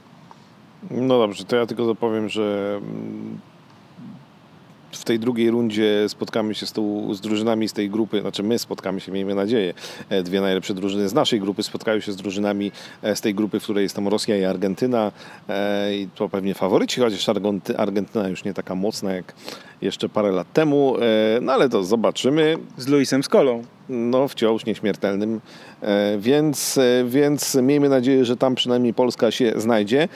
Dobra, Stany Zjednoczone, bo mieliśmy o tym rozmawiać. No więc z szerokiego składu powołanego przez e, trenera Grega Popowicza e, część zawodników się wycofała z powodu, mm, naj, jakby najpopularniejszy powód to jest odpowiednie przygotowanie się do nowego sezonu NBA. E, część z powodu kontuzji, jako ostatni z powodu kontuzji musiał opuścić zgrupowanie Kyle Kuzma i w ten oto sposób e, Greg Popowicz został już, e, właściwie nie ma pracy przed mistrzostwami, bo została mu dwunastka i hej, i nikogo nie musi odrzucać. Ma dwunastu zawodników i wybierać już nie może. To jest tak, skład Amerykanów. Oni, dobrze, przegrali z Australią, jeden z czterech sparingów, co na, jak na nich to i tak jest dużo. To był pierwszy przegrany mecz reprezentacji Stanów Zjednoczonych w składzie z zawodnikami NBA e, od 2006 roku, czyli od półfinałowej porażki w Mistrzostwach Świata wtedy z Grecją. Od tego czasu pod wodzą Majka Krzyżewskiego ta drużyna wszystkie, me wszystkie mecze wygrywała, zdobywała kolejno Mistrzostwo Świata, e, najpierw Mistrzostwo Olimpijskie w 2008, Mistrzostwo Świata w 2010, e, Igrzyska Olimpijskie 2012, Mistrzostwo Świata 2014, Igrzyska 2016, po kolei co dwa lata wielkie imprezy wygrywała, 78 meczów z rzędu wygranych, aż do meczu z Australią. E, stadion służący do piłki nożnej, ale przede wszystkim do rugby, bo tam ten sport króluje ponad 50 tysięcy ludzi na trybunach. Russell Crowe między innymi, który napisał na Twitterze, że to jest chyba żart, że półtora tysiąca dał za bilet i nic z tego miejsca nie widać, gdyż ustawili, uważaj, trybuny trybunami, no ale oczywiście boisko mniejsze niż do piłki nożnej, e, a dookoła boiska do koszykówki ustawili krzesełka, więc tam 100 metrów od boiska, te krzesełka są równo z boiskiem, to już naprawdę nic nie widać, bo nie ma żadnego podwyższenia, więc wierzę i te bilety kosztowały naprawdę półtora tysiąca dolarów, e, bo że niby siedzisz na boisku, więc współczuję, że rzeczywiście słabo było widać, ale dla Australii jest najważniejsze to, że rzeczywiście wgrali 98-94. E, Greg Popowicz żartował, gdzieś widziałem w internecie, że jak Patty Mills nie da mu taktyki na ten mecz i nie sprzeda, co oni tam wiedzą, to mu ten, wywali go z San Antonio. E, ale Patty Mills chyba nie sprzedał taktyki, bo Patty Mills rzucił 30 punktów i e, poprowadził Australię do zwycięstwa, więc e, tak, za to Kemba Walker powiedział, że ta, ta porażka była im potrzebna, a w znaczeniu Amerykanom, tak gdzieś tam mentalnie i tak dalej, żeby taki zimny prysznic tuż przed mundialem. Zobaczymy. Jak patrzę na ten skład Amerykanów, to mam mam e, wrażenie, że największą gwiazdą to jednak jest Greg Popowicz, e, a więc trener. Ale poza tym wierzę, bo lubię e, Kemba Walkera, więc dla Kemba Walkera to jest, wiesz, droga w jedną stronę. On się zdecydował podpisał nowy kontrakt z Boston Celtics, mógł spokojnie powiedzieć, że chce się przygotować do nowego sezonu, jak słynniejsi koledzy. Został w tej kadrze i teraz tak, wychodzi, że on będzie jej liderem. I albo zdobędą Mistrzostwo Świata i znowu powiemy, mm, okej, okay, nie, tak jak w 2014 roku czy 2010, nie, tam. Kevin Durant, y, Derrick Rose, Russell Westbrook, fajnie, fajnie, nie, Kemba, spoko, lider, poprowadził tę drużynę, albo ta drużyna przegra gdzieś jakiś mecz ćwierćfinałowy, o Jezu, ćwierćfinałowy, może przegrać ćwierćfinałowy, albo i wtedy bez medalu wrócą, to będzie niezła szopka, albo na przykład półfinałowy i skończy się tak jak w 2006 roku, czy na Igrzyskach w 2004 na brązowym medalu na przykład. E, więc, e, więc e, no i wtedy będzie wszyscy, aha, no beznadziejna drużyna i Kemba Walker nie podołał i tak dalej. Ale szczerze to Kemba Walker to tak powiem ci, patrzę na te nazwiska, no ja wiesz, ja lubię na przykład Jasona Tatuma, okej, okay, nie, tam nie wiem, Donovan Mitchell, młoda siła, ale wiesz, Derek White, on był w tej drużynie, która przegrała z Meksykiem gdzieś tam w, rok temu bodajże, to Van Gundy prowadził tę drużynę nie z NBA zawodników, no to on teraz jest tam w NBA, wiesz, no, dobra, no Harrison Barnes, no, jakiś tam, nie wiem, wiesz, no to możemy sobie wymieniać, nie wiem, Mason Plumlee czy, czy, czy Chris Middleton, no okej, okay, no to są Brook Lopez, no dobrzy zawodnicy, nie? Ale ale nie gwiazdy, no. Znaczy, to jest jedyna drużyna złożona w komplecie z zawodników NBA, ale y, ja czekam i mam nadzieję, że się wydarzy na tych mistrzostwach mecz z Serbią jak ja zobaczę, jak Stany Zjednoczone radzą sobie z Serbią, to myślę, że to może być najciekawszy mecz tych mistrzostw, bo ja mam typ, że to Serbia będzie mistrzem świata, bo oni mają taki, nawet, nawet bez Milosza Teodosicza, oni mają taki skład, że to w ogóle jest e, dla mnie e, faworyt numer jeden do mistrzostwa. E, najlepszy center NBA Nikola Jokic, ale wiesz, Bogdanowicz, Bielicza, to są zawodnicy, którzy tam będą wiesz, trafiać, trafiać, trafiać. Wasile Micic, o właśnie, bo mi wypadło. Wasile Micic, który jest świetnym rozgrywającym, oglądałem go w tym sezonie w Anadolu Efes, fenomenalny sezon i e, jak ja bym miał powiedzieć dzisiaj, Serbia złoto, a Stany Zjednoczone, no, albo Kemba Walker jest zawodnikiem naprawdę fenomenalnym i ponadprzeciętnym i to dużo ponad przeciętność potrafi tę drużynę e, poprowadzić do mistrzostwa i Greg Popowicz, a bo to też jest ciekawe, wiesz, Greg Popowicz do tej, wiesz, człowiek budujący drużynę San Antonio Spurs tam w kilku cyklach, nie? ale siedzący w tym San Antonio od e, dwóch dekad prawie e, i wiesz, budujący sobie spokojnie drużynę i pracujący sobie spokojnie, zdobywający oczywiście mistrzostwa, tu ma tak naprawdę, ile on tam ma, miesiąc z jakimiś gośćmi, którzy wiesz, przyjechali, połowa mu wyjechała, bo nie chce grać e, i zostaje z tym, co zostaje on musi tutaj zrobić drużynę, która ma wszystko wygrać, e, więc e, dużo znaków zapytania, ale ja mówię mistrz świata Serbia. Bardzo ciekawa teoria. Ja patrzę na skład, bo jak tak zacząłeś się zastanawiać nad składem, gdzie tutaj liderem jest Kemba Walker czy Donovan Mitchell. Jeśli spojrzymy na zawodników z 2010 roku, tak, Mistrzostwa Świata w Turcji, i tam wtedy był Russell Westbrook, Kevin Durant czy Derrick Rose, to ja pamiętam w 2010 roku, to jest, do, to jest do znalezienia w internecie, e, nawet sam tego szukałem i jak się wpisze widziane z półdystansu Onet, to tam to, to się znajdzie, to wyskoczy. Pisałem wtedy dla Onetu i pamiętam, że napisałem taki tekst o tym, że to są przyszłe gwiazdy NBA, tak? To znaczy Durant czy Westbrook, no to jakby to było tak oczywiste i tak pewne, bo oni wtedy nie byli gwiazdami NBA, tak? Znaczy y, takimi mówimy o, nie wiem, pierwszej piątce czy pierwszej dziesiątce, tak? To byli tacy zawodnicy wybijający się. No i teraz spojrzymy na, jak patrzymy teraz na ten obecny skład, mówimy Donovan Mitchell, ok. Jest Jason Tatum, bardzo utalentowany zawodnik. Jalen Brown, jasne, ok.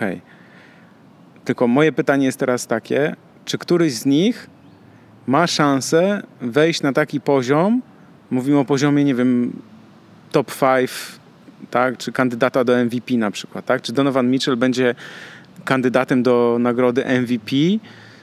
No, jeśli Utah Jazz byłaby w tym sezonie, nie wiem, rewelacyjna, to być może, ale jakoś mam takie poczucie, że jednak mimo wszystko, z całym szacunkiem, to ta drużyna na przykład z 2010 roku była lepsza, tak? Znaczy ci to byli zawodnicy, którzy mieli większy potencjał niż ci obecni gracze. To są bardzo dobrzy zawodnicy, oczywiście, natomiast nie ma tutaj aż tak wybitnych talentów, które, które, wtedy, które wtedy były. To jest jakby takie, nazwijmy to moje e, spostrzeżenie. E, oczywiście, że bardzo dobrze, że są wyciągnięte wnioski, e, no, że ta fibowska koszykówka jest troszkę inna i Joe Harris czy Brook Lopez, y, specjaliści od. Brook Lopez oczywiście od niedawna, ale Joe Harris, specjalista od rzutów z dystansu jest, to, to bardzo ważne, bo ja pamiętam taką drużynę, czekaj, Igrzyska Olimpijskie w Grecji to był 2004. 2004.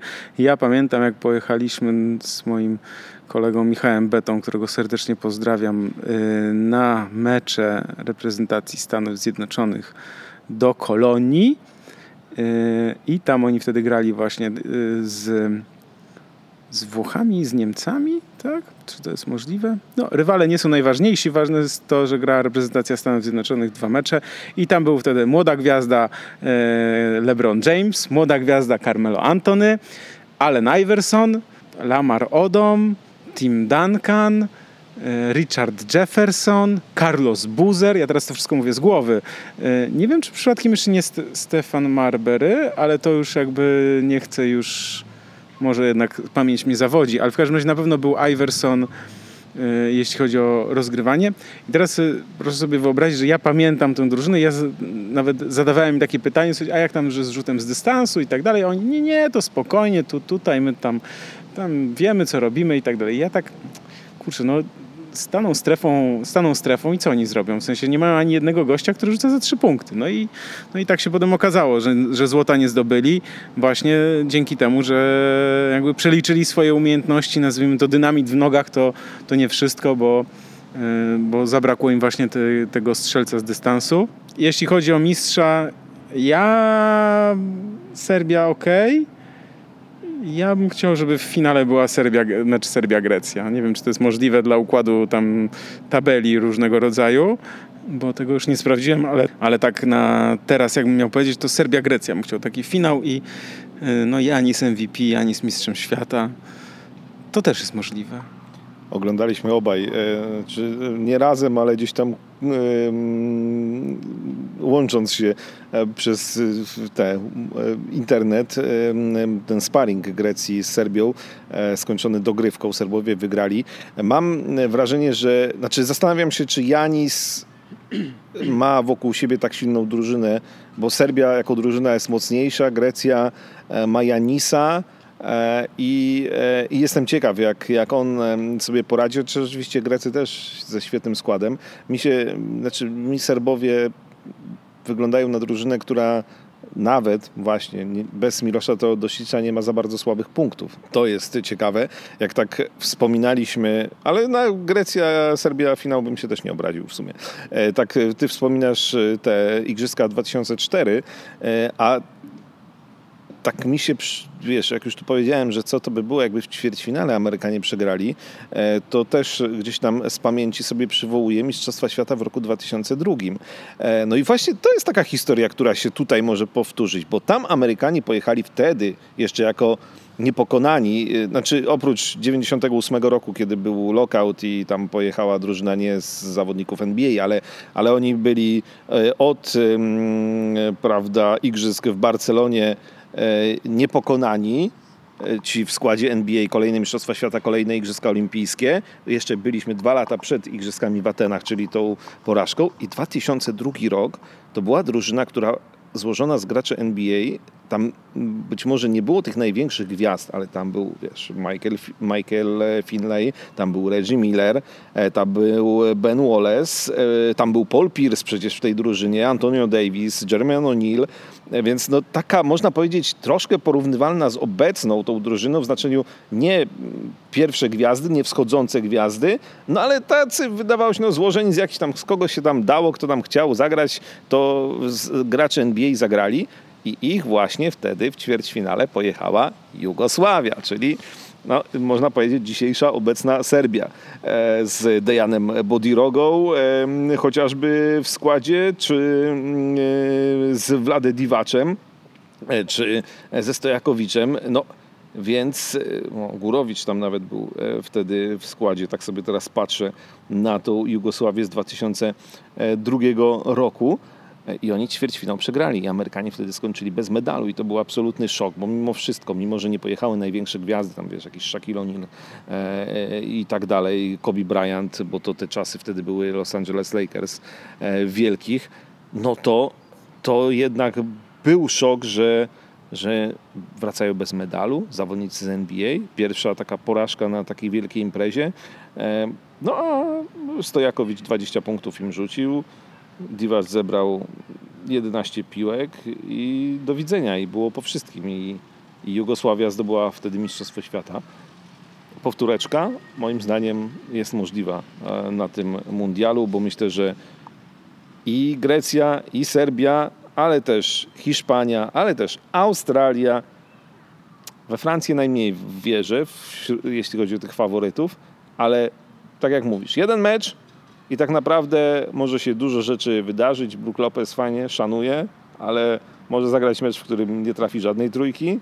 Eee, I wiesz, to rozpracowanie drużyny amerykańskiej albo też nie do końca wiemy, jakie skutki jednak pracy Grega Popowicza i może się wydarzyć tak, że oni w ćwierćfinale na przykład przegrają i będzie do widzenia i bez medalu. Może tak się okazać, yy, dlatego tym bardziej warto śledzić te mecze, warto śledzić też yy, mecze reprezentacji polskiej i przypomnę, że na ProBasket yy, jeśli ktoś nie będzie mógł oglądać w telewizji, a nawet jak ktoś będzie oglądał czy w telewizji, czy przez internet, to zapraszam do śledzenia też takiej relacji na żywo, czyli tekstowej z tego, co dzieje się w meczach Polaków. I ostatnia rzecz, przypominam, dzień przed rozpoczęciem Mistrzostw Świata FIBA włącza do galerii sław, swojej galerii sław, między innymi Małgorzatę Dydek, e, też nieodżałowaną Margo. Przypominam, numer jeden draftu WNBA, wciąż najlepiej blokująca w WNBA. E, przez wiele lat e, znakomita zawodniczka, mistrzyni Europy z 99 roku z reprezentacją Polski. No i w Connecticut Sun, gdzie e, no, większość tej kariery, e, jeśli chodzi o WNBA, spędziła wspominana do dzisiaj e, fantastycznie. Jak mówisz Margo i ktokolwiek ma tam pojęcie w Stanach o koszykówce, to doskonale wie, kim jest Margo Dydek. Margo Dydek była wielka nie tylko wzrostem, ale naprawdę była wielką koszykarką i dzień przed, przed mistrzostwami właśnie w Chinach w obecności całej jej rodziny będzie to mm, ta, ta uroczystość uroczystość włączenia e, Margo Dydek do Galerii Sław FIBA. Zbliżamy się powoli e, ku końcowi, ale jeszcze trochę myślę, że aby nadać troszkę dynamiki e, naszemu podcastowi, ja mam do Krzyśka kilka pytań takich, których e, nie konsultowaliśmy wcześniej, a więc nie miał okazji się przygotować. Nie są to, to pytania podchwytliwe, więc nie obawiaj się, aczkolwiek e, proszę, abyś się wyrobił powiedzmy, nie wiem, w 90 sekundach, jeśli chodzi o odpowiedź. Pytanie numer jeden, czy myślisz, że Carmelo Antony jest blokowany, czy też jego pozycja, jego E, sytuacja, jeśli chodzi o kontrakt, że jest tak zwany układ, to takie popularne w Polsce słowo i teoria, które blokują mu dalszą karierę w NBA. Nie, skończyłem. Dziękuję bardzo, ja również nie, a e, to ja sobie pozwolę wyjaśnić e, z bardzo prostego powodu. Po prostu Carmelo Antony jest za dobry wciąż, żeby być graczem rezerwowym, a za słaby, żeby być po prostu liderem albo żeby budować wokół niego drużynę ja się z tym zgadzam. E, Carmelo Antony, znaczy chyba nigdy nie zrozumie tego, tak jak Allen Iverson do końca nie zrozumiał, że e, jeśli chce grać jeszcze w tym wieku i w tej formie w NBA, to powinien się pogodzić z ławką rezerwowych. E, myślę, że dla niego dobra rada jest taka, jak ostatnio widziałem e, Dwayne Wade. On już e, oczywiście karierę zawodniczą zakończył w wielkim stylu. E, wrzucił gdzieś tam media społecznościowe. gra muzyczka, jest ta jego Gabriel Union, żona, i są rączki Dwayna Wade'a i oboje mają wielkie hamburgery czy co to tam w rękach i takie sobie życie sportowego emeryta. E, rozumiem, że zabierają się za jedzenie tych e, hamburgerów, więc duży luz. Melo, nie, nie, nie, nie, nie, nie, ale to już nie rozwijajmy, bo to miało być e, szybko, więc nie, tu nie ma żadnego układu, niestety. Niestety Melo nie, no i nie, no i nie, i tyle, nie. Okej. Okay. Czy widziałeś nowy trik Jamesa Hardena? Nie, słyszałem, że James Harden mówił, że jest znowu układ e, mediów, które promują Janisa, a przez to on nie został MVP. A jaki jest nowy trik? Bo nie wiem. Nowy trik Jamesa Hardena to dla tych osób, które nie widziały, ciebie też odsyłam na probasket.pl.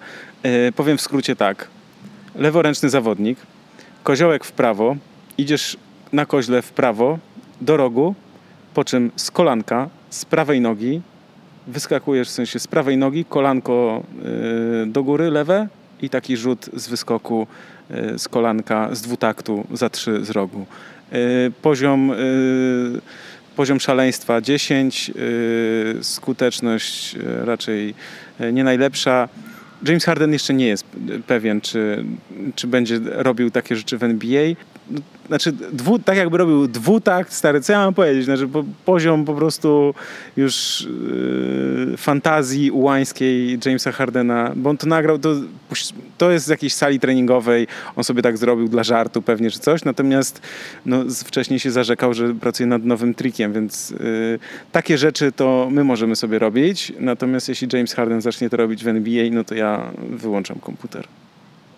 Mm, ale to było kolejne pytanie to ty, z tych twoich... Czy ty też wyłączasz komputer?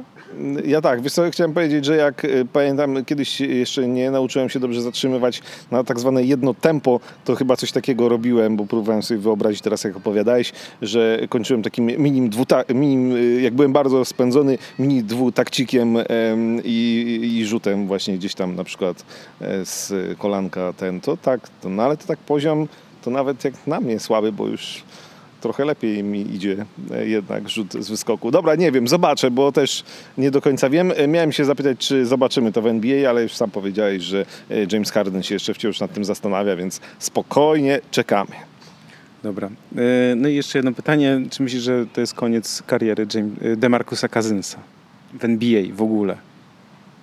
Myślę, że Demarcus Cousins nie wróci.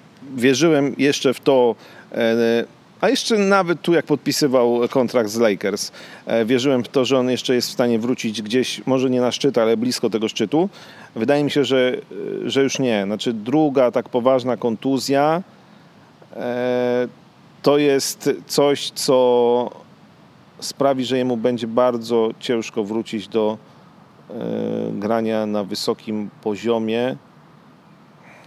Kurde, on ma jeszcze, wiesz co, to, jedyne co, co jakby trzyma mnie i pewnie jego przy nadziei, to że wydaje mi się, że on wiekowo jeszcze, jeszcze ma parę lat grania przed sobą, że jeszcze gdzieś tam może spróbować się odbudować, ale to naprawdę to będzie bardzo ciężkie też mentalnie, znaczy jakby gość, który jest All-Starem dwa lata z rzędu, e, właściwie e, no sypie mu się wszystko, to co tam wspominałeś dzisiaj, z kontraktu na 40 milionów wiesz, podpisuje umowy minimalne, żeby się odbudować i to się nie udaje.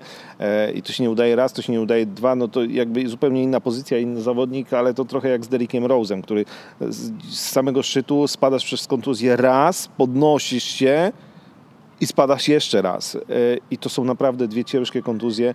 Będzie, będzie bardzo, bardzo ciężko, żeby no też, żeby jakikolwiek klub mu zaufał e, i podpisał nawet minimalny kontrakt z, właśnie z taką propozycją odbuduj się u nas, no bo, no bo ile razy się można odbudowywać. No właśnie, niestety, przychylam się i to jest też smutne, no ale taki jest niestety sport brutalny. Yy, czy myślisz, że New York Knicks to jest naprawdę alternatywa i plan B dla Antonego Davisa, jakby tam coś w Lakers nie zagrało, czy Kituś Bajerant i sezon ogórkowy?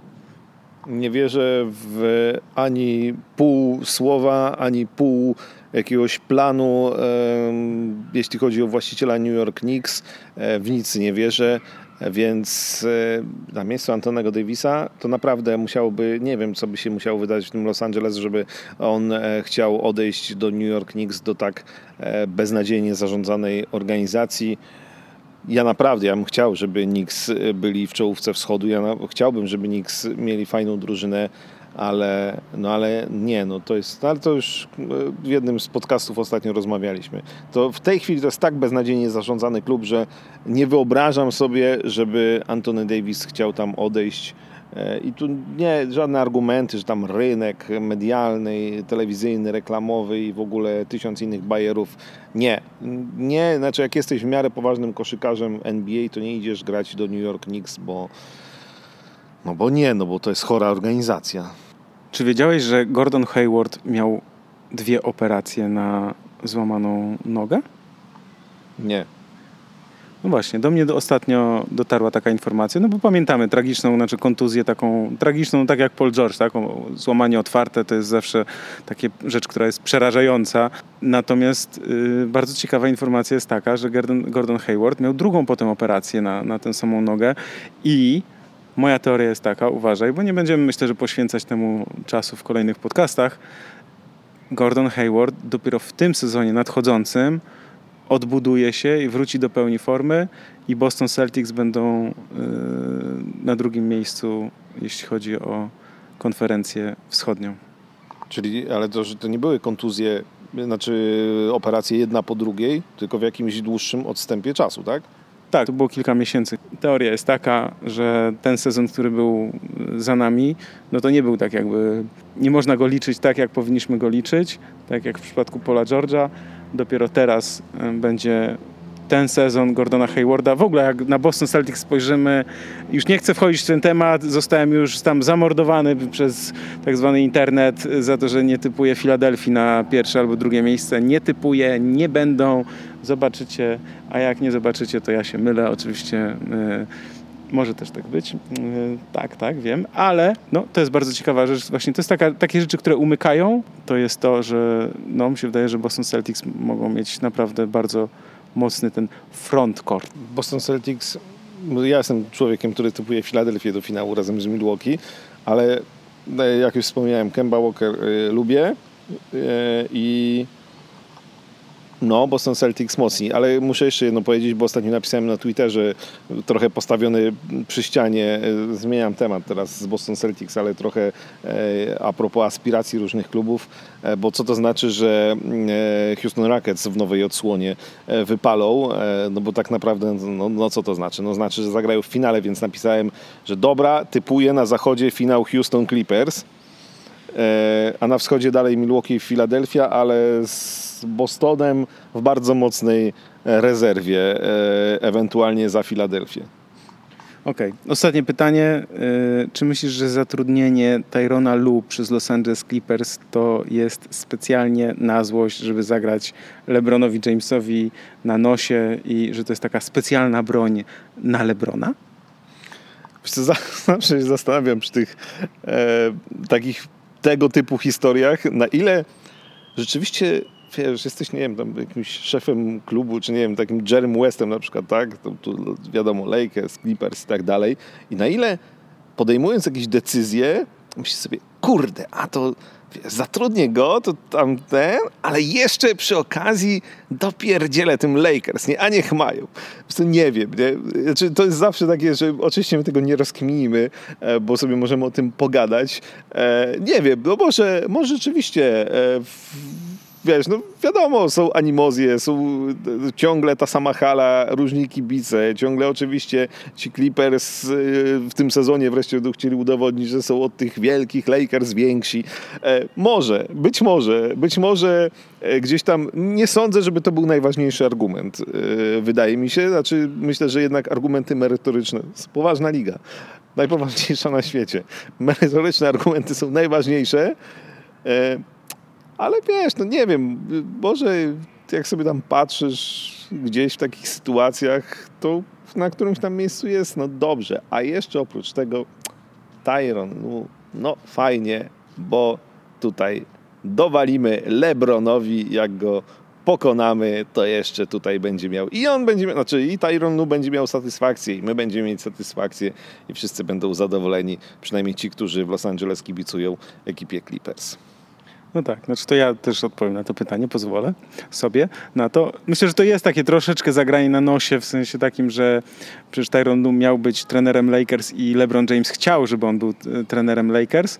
E, natomiast no, też trzeba pamiętać, że e, Tyron Lu był zawodnikiem Udoka Riversa, tak, w Orlando i chyba potem był też jego asystentem, więc jakby no ta historia jest dłuższa niż e, by nam się wydawało i że no, ma to racjonalne, merytoryczne argumenty. E, no a Tyron Lu, no oczywiście, że jest przyjemniej być trenerem Lakers, natomiast być trenerem, asystentem trenera w Clippers i mieszkać w Los Angeles też całkiem przyjemnie. No i na koniec jeszcze y, Michałki Krzysztofa. Ponieważ o tym, że Russell Crowe nie obejrzał za dużo z meczu, za, na, za który zapłacił 1500 dolarów za bilet oraz o Gabriel Union, Dwayne Wade i e, Burgerze już mówiłem, to zostaje mi to, że Brony James, czyli 14-letni e, syn LeBrona Jamesa, jak wybrał się na wycieczkę do Chin, to już jest tam gwiazdą e, prawie taką jak ojciec, więc jeszcze chłopak nie zagrał w szkole średniej, a myślę, że wielka kariera przed nim, jeśli zostanie e, koszykarzem i rynek chiński to podbity od razu od samego początku. E, no a człowiek, który na rynku chińskim też jest e, bogiem, ale nie tylko tam, czyli Kobe Bryant obchodził 23 sierpnia urodziny 41. Będzie urodzinowo dzisiaj. Kobe Bryant przy tej okazji oczywiście powtórzę moja prywatna klasyfikacja najlepszych koszykarzy w historii. Na pierwszym miejscu Kobe Bryant. Y, wróć na pierwszym miejscu. na pierwszym miejscu Michael Jordan. Dalej dużo, długo, długo nic. Drugie miejsce Kobe Bryant y, i długo, długo nic. I na razie no, tak naprawdę trzecie miejsce jeszcze jest nieobsadzone wciąż, więc ja Kobiego Bryanta uwielbiam. E, wszystkiego najlepszego, chociaż nas nie słyszy, niestety. E, ale też urodziny miał 25, dwa dni później, e, sierpnia 25, człowiek pierścień, czyli Robert Ory, czyli gość, który zdobył 7 tytułów mistrzowskich w ciągu 16 lat. Wychodzi, że prawie co dwa lata był mistrzem NBA, a co też jest jakby, wiesz, no oczywiście nie będę mówił, że Robert Torri jest najlepszym koszykarzem w historii. Byli tacy, byli lepsi od niego i byli tacy, którzy mają więcej pierścieni, ale jednak przemawia do mnie to, że on w sumie e, można powiedzieć, że tylko cztery, no nie aż tak dużo, cztery kluby zwiedził. To nie jest tak, że zmieniał je co dwa lata. Nie, co dwa lata zdobywał mistrzostwa Robert Ory. E, lubiłem bardzo też e, grę jego, więc e, jakby fajnie i te siedem pierścieni to zawsze jest fajnie. Są tacy zawodnicy, którzy gdzieś tam czasem wiesz, przychodzisz do klubu, który był rok wcześniej mistrzem, albo przychodzisz do klubu, albo odchodzisz z klubu, który za rok zostaje mistrzem i masz ciągłego pecha i nie masz pierścienia, a są tacy jak Robert Ory, którzy wiesz, jak zmieniają kluby, to na kolejne mistrzowskie zdobywają kolejne tytuły i siedem pierścieni i dzisiaj tyle Michałków na koniec.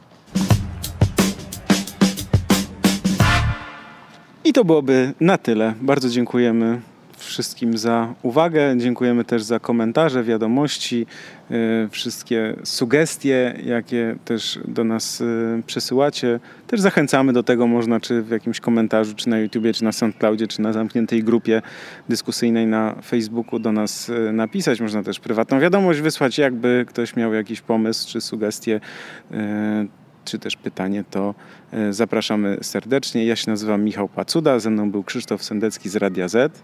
Dziękuję bardzo.